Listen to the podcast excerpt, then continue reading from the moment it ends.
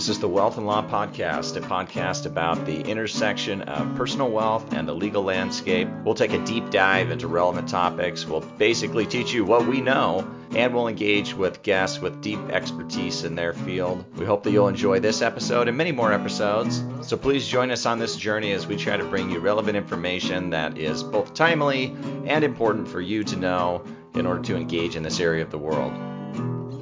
Welcome to the Wealth and Law Podcast. Uh, welcome back. It is always good to remind yourselves when you are, let's say, a quarter of the way through the year, as we are just about now, uh, of things that are just good advice or just good ideas from a personal finance perspective. You sort of think back a few months ago when you might have been thinking at the beginning of the year how to set your goals or your personal finance goals uh, for the year. Now is a good time to kind of check in, and it's a good time to check in on smart things that you should be thinking about. And to do that, you need somebody who knows what they're talking about, not me.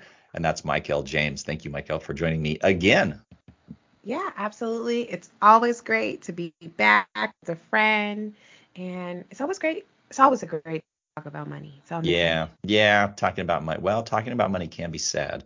I guess it depends on the topic, but we're going to talk about positive things. I think. I think. Yeah, I, I, I like to be on the positive side at the money. Gains only. Gains only. I like that. That's a good. Uh, that's a good theme for today, in my opinion.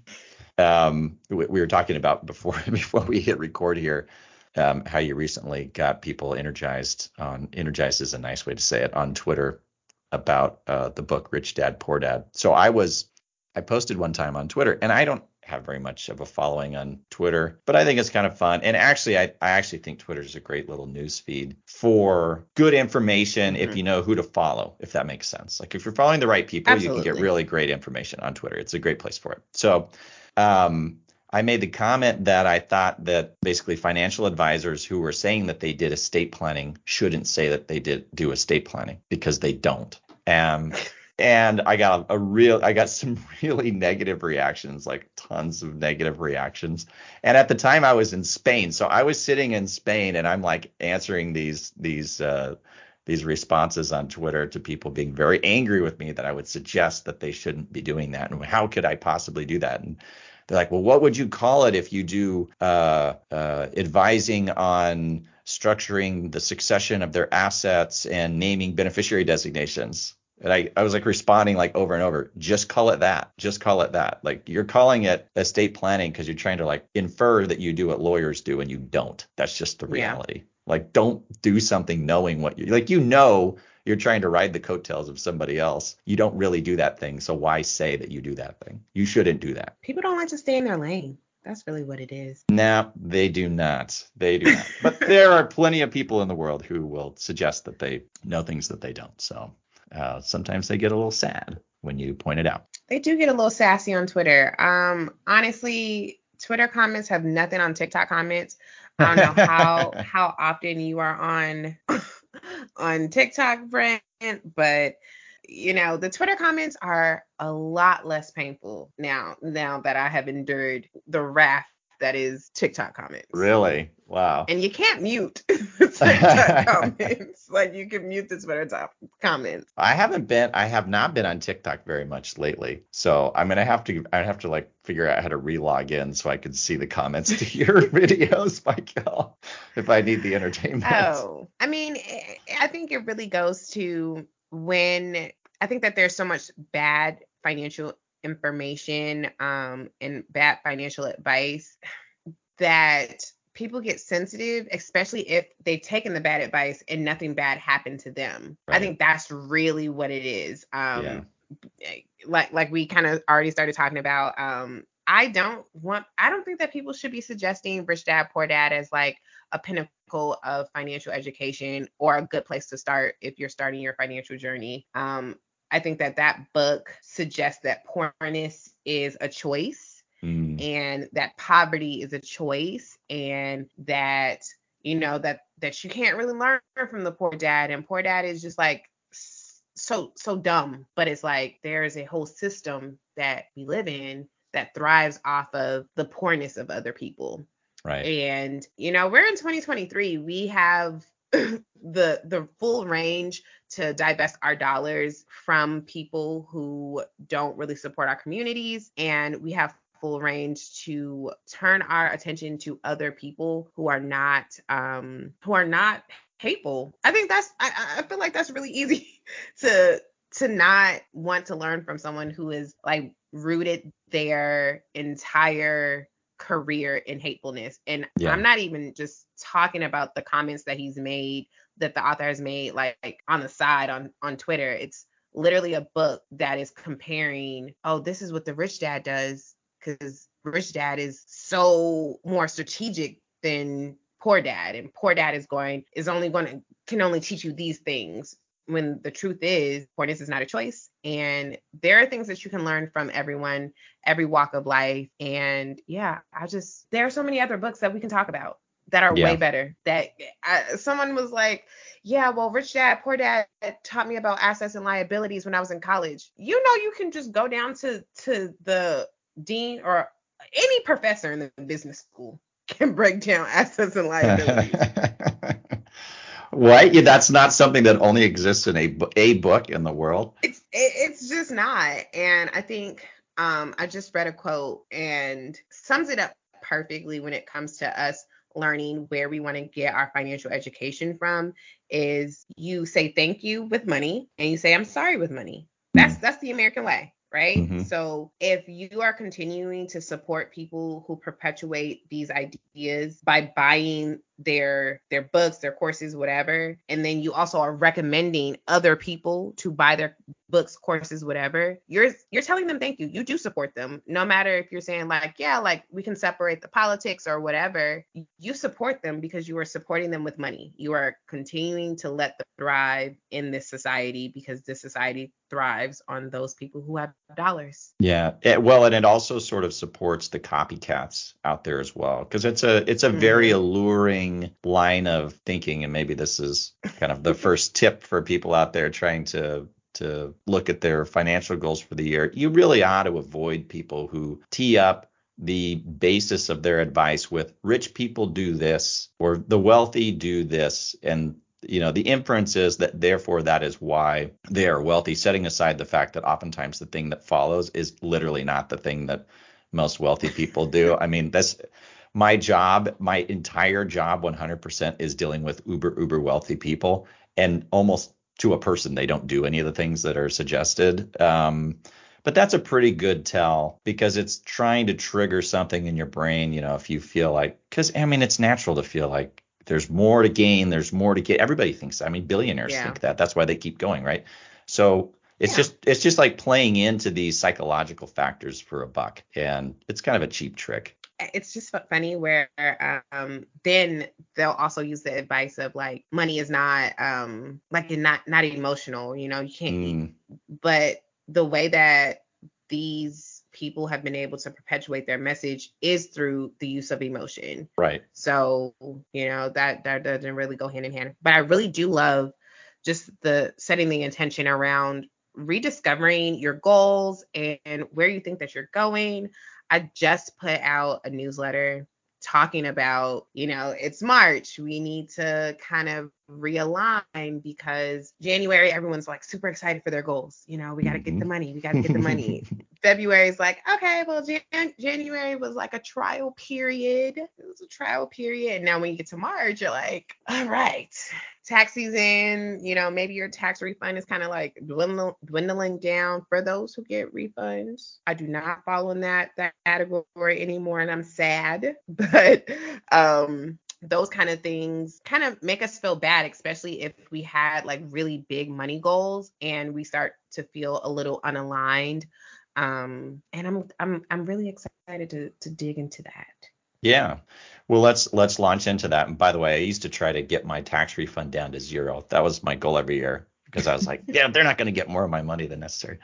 Um, zero it's very hard. Goal. It's really hard to do, um, especially if you if you earn a W two like it's almost impossible because the W4 form oh, is a nightmare. Gosh. But the okay, so let's dig into that. So if you're gonna do, let's say, uh, not necessarily top of your list because it's number one in priority of over everything else, but like what would spring to mind for you first thing to check if somebody's gonna check in on their goals?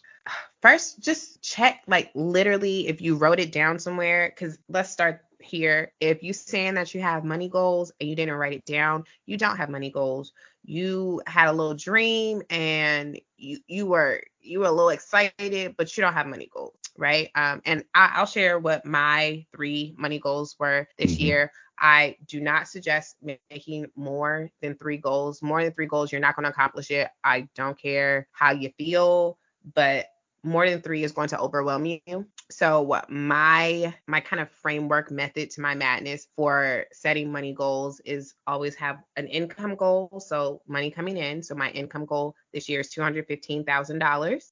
Let's see if we're gonna get there. I don't know but that's the goal. the second goal is to increase your cash flow, and increasing your cash flow can look so many different ways.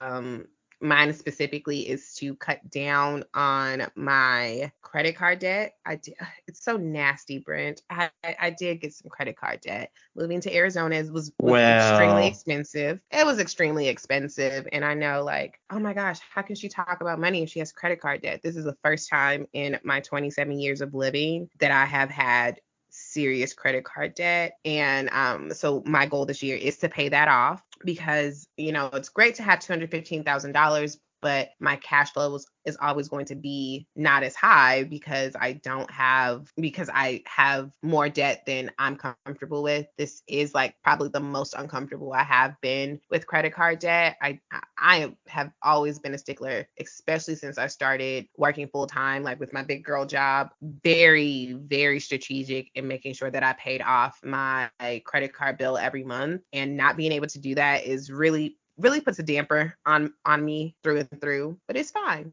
because I know it's gonna get it's it's gonna be gone very soon.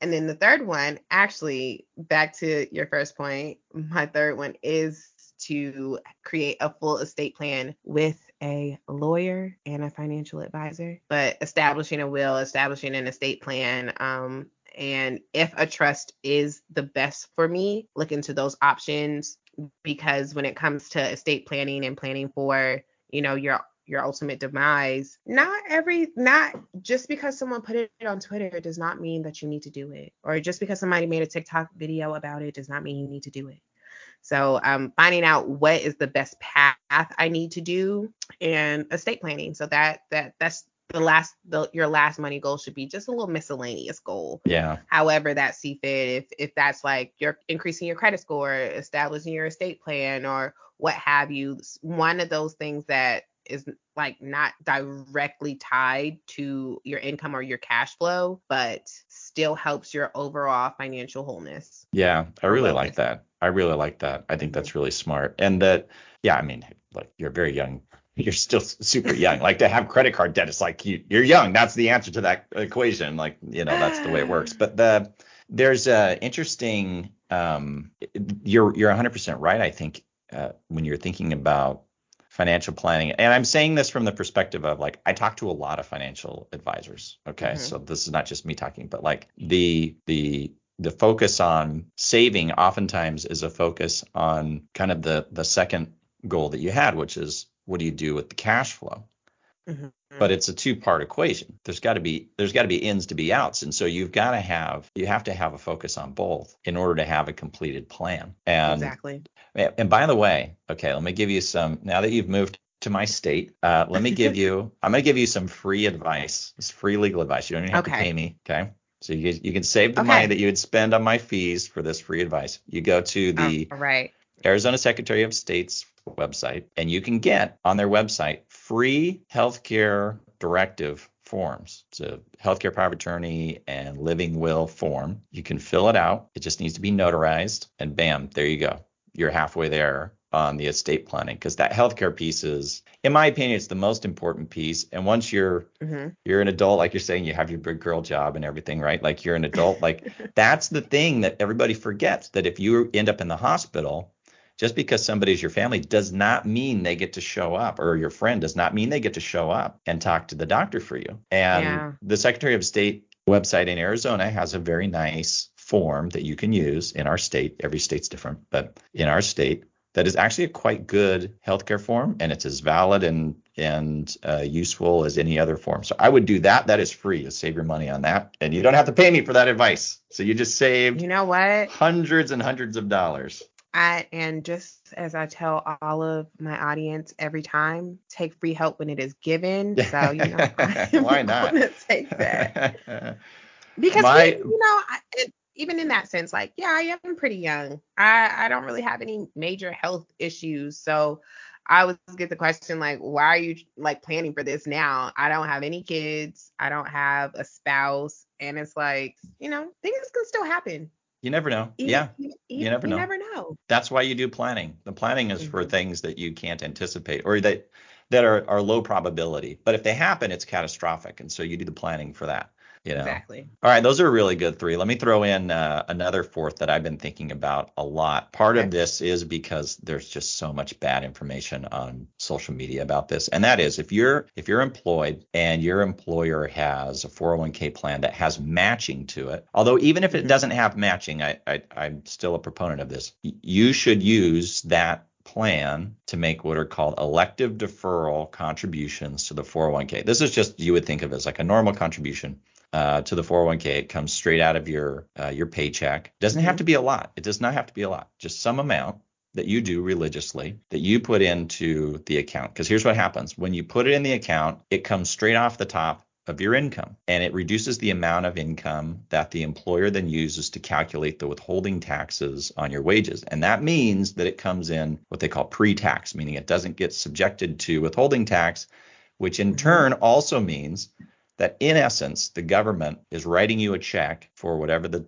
tax withholdings would be and just giving it to you so you can put it in your 401k. That is for the vast majority of people. We're not talking about like the top 1% of 1%, but for the vast majority of people, that is like the best deal out there for saving money. Very few instances does the government literally just write you a check and say, here you go, you can save it. I love a 401k. Um, and anyone who has access to a 401k, please, please just use it. I, Please. I, yes, please. When we're always talking about becoming an investor and what does that mean? What does that look like?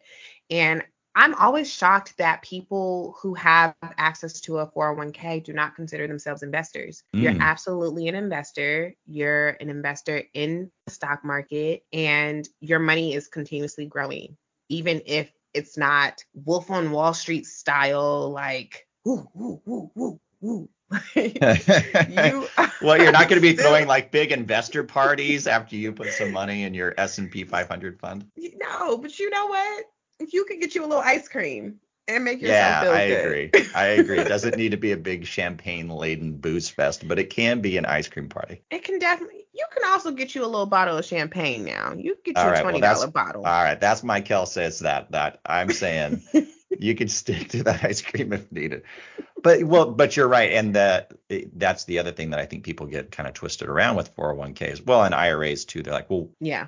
that they think of that as their investment where whereas in fact it's really just an account and so it can Mhm. own all kinds of things not everything under the sun but basically all of the normal consumer stocks and bonds or just cash it, it can have Mhm. all of those here's one little trick that i've learned because i've been involved in a few of these 401k plans uh, at law firms no less. Usually the plan options for investments are kind of garbage. And so most of the options you would steer clear of and you would steer clear because you would look at it and you just double click on the investment and you look for what's called the expense ratio. And if the expense ratio is above something like 0.04% you're getting a hosed because you can easily find uh, funds that have a, a expense ratio of 0.04 sometimes less percentage sometimes zero. So but it's not always obvious in the face of these plans. And so very frequently the plan will have if it doesn't have one of these investment options in your plan you're looking at your plan very frequently the plan will have a self-directed option. And through the Mhm. self-directed option it will sort of kick you out. It'll look like it's kicking you out of the plan into a different account but in that different account usually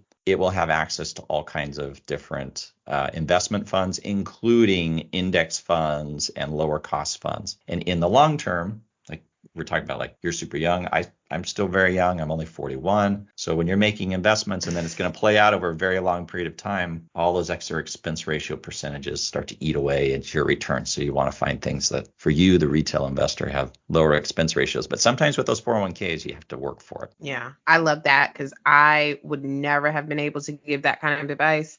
I I I decided to to go the route of having a a, a financial analyst do that for me. Um, my friend is a financial advisor and she helps me rebalance my 401k. I was not Perfect. doing that the first the first two years yeah. of having one, and it definitely did help increase my return so crazy and cut down on the fees and things like that. So I think that especially if you have if a part of your so actually, let's back up a little bit because you said um, we're, we're talking about goals. I would include contributing to your 401k as a part of my income goal mm. because that that helps increase my income even though it's not liquid cash it's still a part of the gains that i had for the year. So in that idea i i want people to also know to get help and you don't always have to do everything by yourself. I know that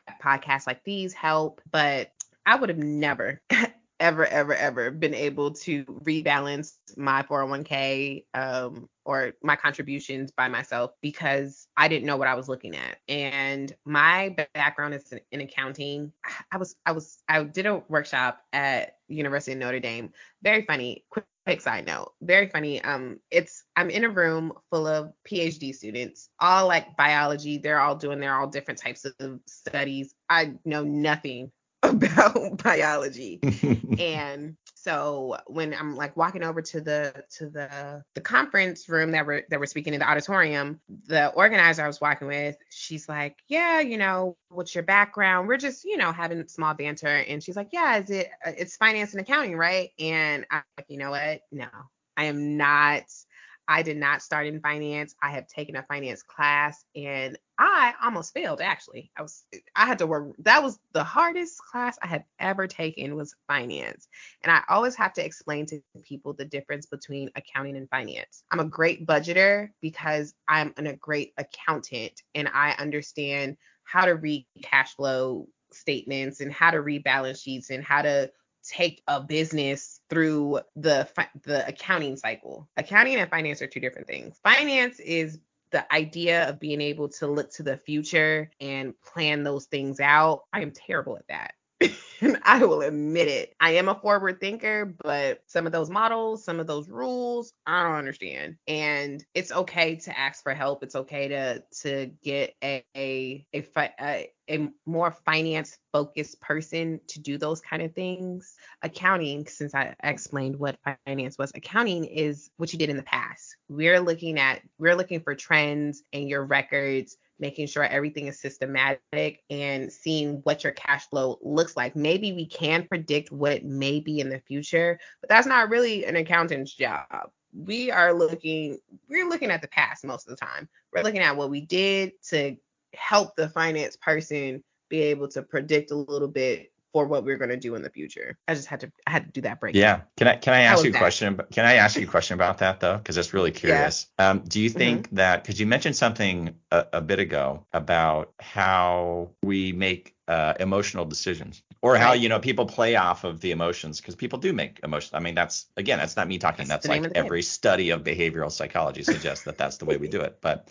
Yes. Um, do you think do you think for you that's why you struggle a little bit with your own um, financial projections? Do you think there's a bit of you're used to looking at the past, something that's kind of old and cold, and to make a decision about the future is an emotional decision, and you need to bring in a, a third party to help you kind of short circuit that emotional component? You know, I've never thought of that, but yes, I, I definitely do. Um, like I said, my financial advisor is a is she is a trusted friend. And let me tell you, we had been friends for like maybe a year and a half before I even let her like that close to my money. I'm mm-hmm. very tight knit about because you just can't let everybody look at your money. But sometimes she does have to talk me talk me down, talk me off a ledge, especially you know, going back to the credit card debt, especially yeah. when it came to to credit card debt, because I'm like, listen, I have enough money in my investments right now to wipe this entire slate clean. I can do it right now. I have more than enough money and I can I can actually because I'm about I have about thirty thousand dollars in my credit card debt. I have enough in my investments to cut a check and wipe that completely gone. But I, you know, my friend had to talk to me, talk me down and say, like, you listen, we're investing for the future. We're looking long term. And yeah, the credit card debt is not the most favorable right now, but that is so short term. And what we have what we're planning for is for the next 20, 30 years and not the next two to three. And so I do have to have those conversations and do have to experience those emotions to just kind of put me back into that investor, that forward thinking idea before I just kind of check in. uh-huh. Yeah. Yeah. Just get rid of the pain. Yeah. No, it's, but just that's normal, right? That's normal. That's normal it's normal for humans to want to do that. That's like we're wired that way. There's if there's something in our life that's painful, we want to get away from it as soon as exactly. possible. And and money play it it sort of triggers the same emotions. I, I think that's super fascinating, by the way. And I think that a lot of very good financial advisors, that's where they're super good. They're mm-hmm. very good at helping people to to manage and recognize their own emotional behaviors and their own sort of emotional decision making when you're dealing with something like money and the money literally does not care how you feel. It doesn't. Doesn't, doesn't. care. You'll attach some emotion to it, but it doesn't care, I promise. But it's really hard not to do that. It's really hard. And I try to in in that sense because money is tied to our survival. You mm. know, how much, what I can do, where I can live, what I can eat, what car I can drive, all of those things depend on how much money I have. And that is an emotional thing. That is it's very emotional to think. I won't be able to to survive if I don't have this job or if I don't have enough money in my bank. They will literally kick me out of my apartment if I don't have enough money. And that is why it's very it's very needed every maybe three three months. I do like a, a, every three months. Maybe every month is a little bit too much but to revisit those goals and realign yourself get you get your mind back into your actions and say okay these are the action plans and these are the steps that i need to take to achieve what i set out to do. And there's nothing wrong with just taking that taking that time to to realign yourself. Yeah. I love it. Very very good. Well, Mykail, I could talk your ear off uh, like forever about this, but I know you also have other things to do with your life. So if people are trying to find you, what is the best way for them to find you? The best way to find me is um, where do I hang out? I hang out on TikTok and Twitter. Everything everywhere is boujie budgeter. So B O U J I E, because bougie with a G looks like boogie to me. So the boujie budgeter, B U D G E T E R. And that's literally every platform. If you want to connect with me, and just a final thing, I'm I mostly like to you know, there's a small age gap between us, Brent. You know, give or take a just just a tiny. You're still a young guy, but I usually like to to hang out with Gen Z young professionals. And if you are a person who has just a group of finan- of financially motivated young professionals and you just want to help them get down the right path, I love doing workshops. Like I mentioned, I, I just did one for uh, university or yeah, sorry. I just did a workshop at you know, Notre Dame. That was amazing. Um, so I usually speak to college students, college age young professionals. And if you do have a group of, of those like minded individuals, hit me up, let me know. I would love to talk to your group and have just have a chat, have them feeling good, talking about money. And that's what I do. I love that's it. I do. Absolutely. all true. All very true. Well, of course, I will uh, leave your contact information in the show notes as well, so people can find Absolutely. you there, and they can Google you. I promise, if they just Google your name, they'll find you. So anybody who like they can't remember that boujie is with a J, and they can't for some reason spell budgeter, just type in Mykail James, you'll find her Uh, the, the And, you know- interwebs know that Michael exists. I promise. I it is it is such a wild thing to Google yourself, right? It is just oh my gosh. But Google does know who I am. For those who especially if you was in my Twitter DMs or not my Twitter DMs, in my Twitter mentions today, um, trying to ask who am I to not recommend that book. You are welcome to Google me to see who I am. yeah, they're welcome to reach out. They will get your opinion. You will not keep your opinion from them.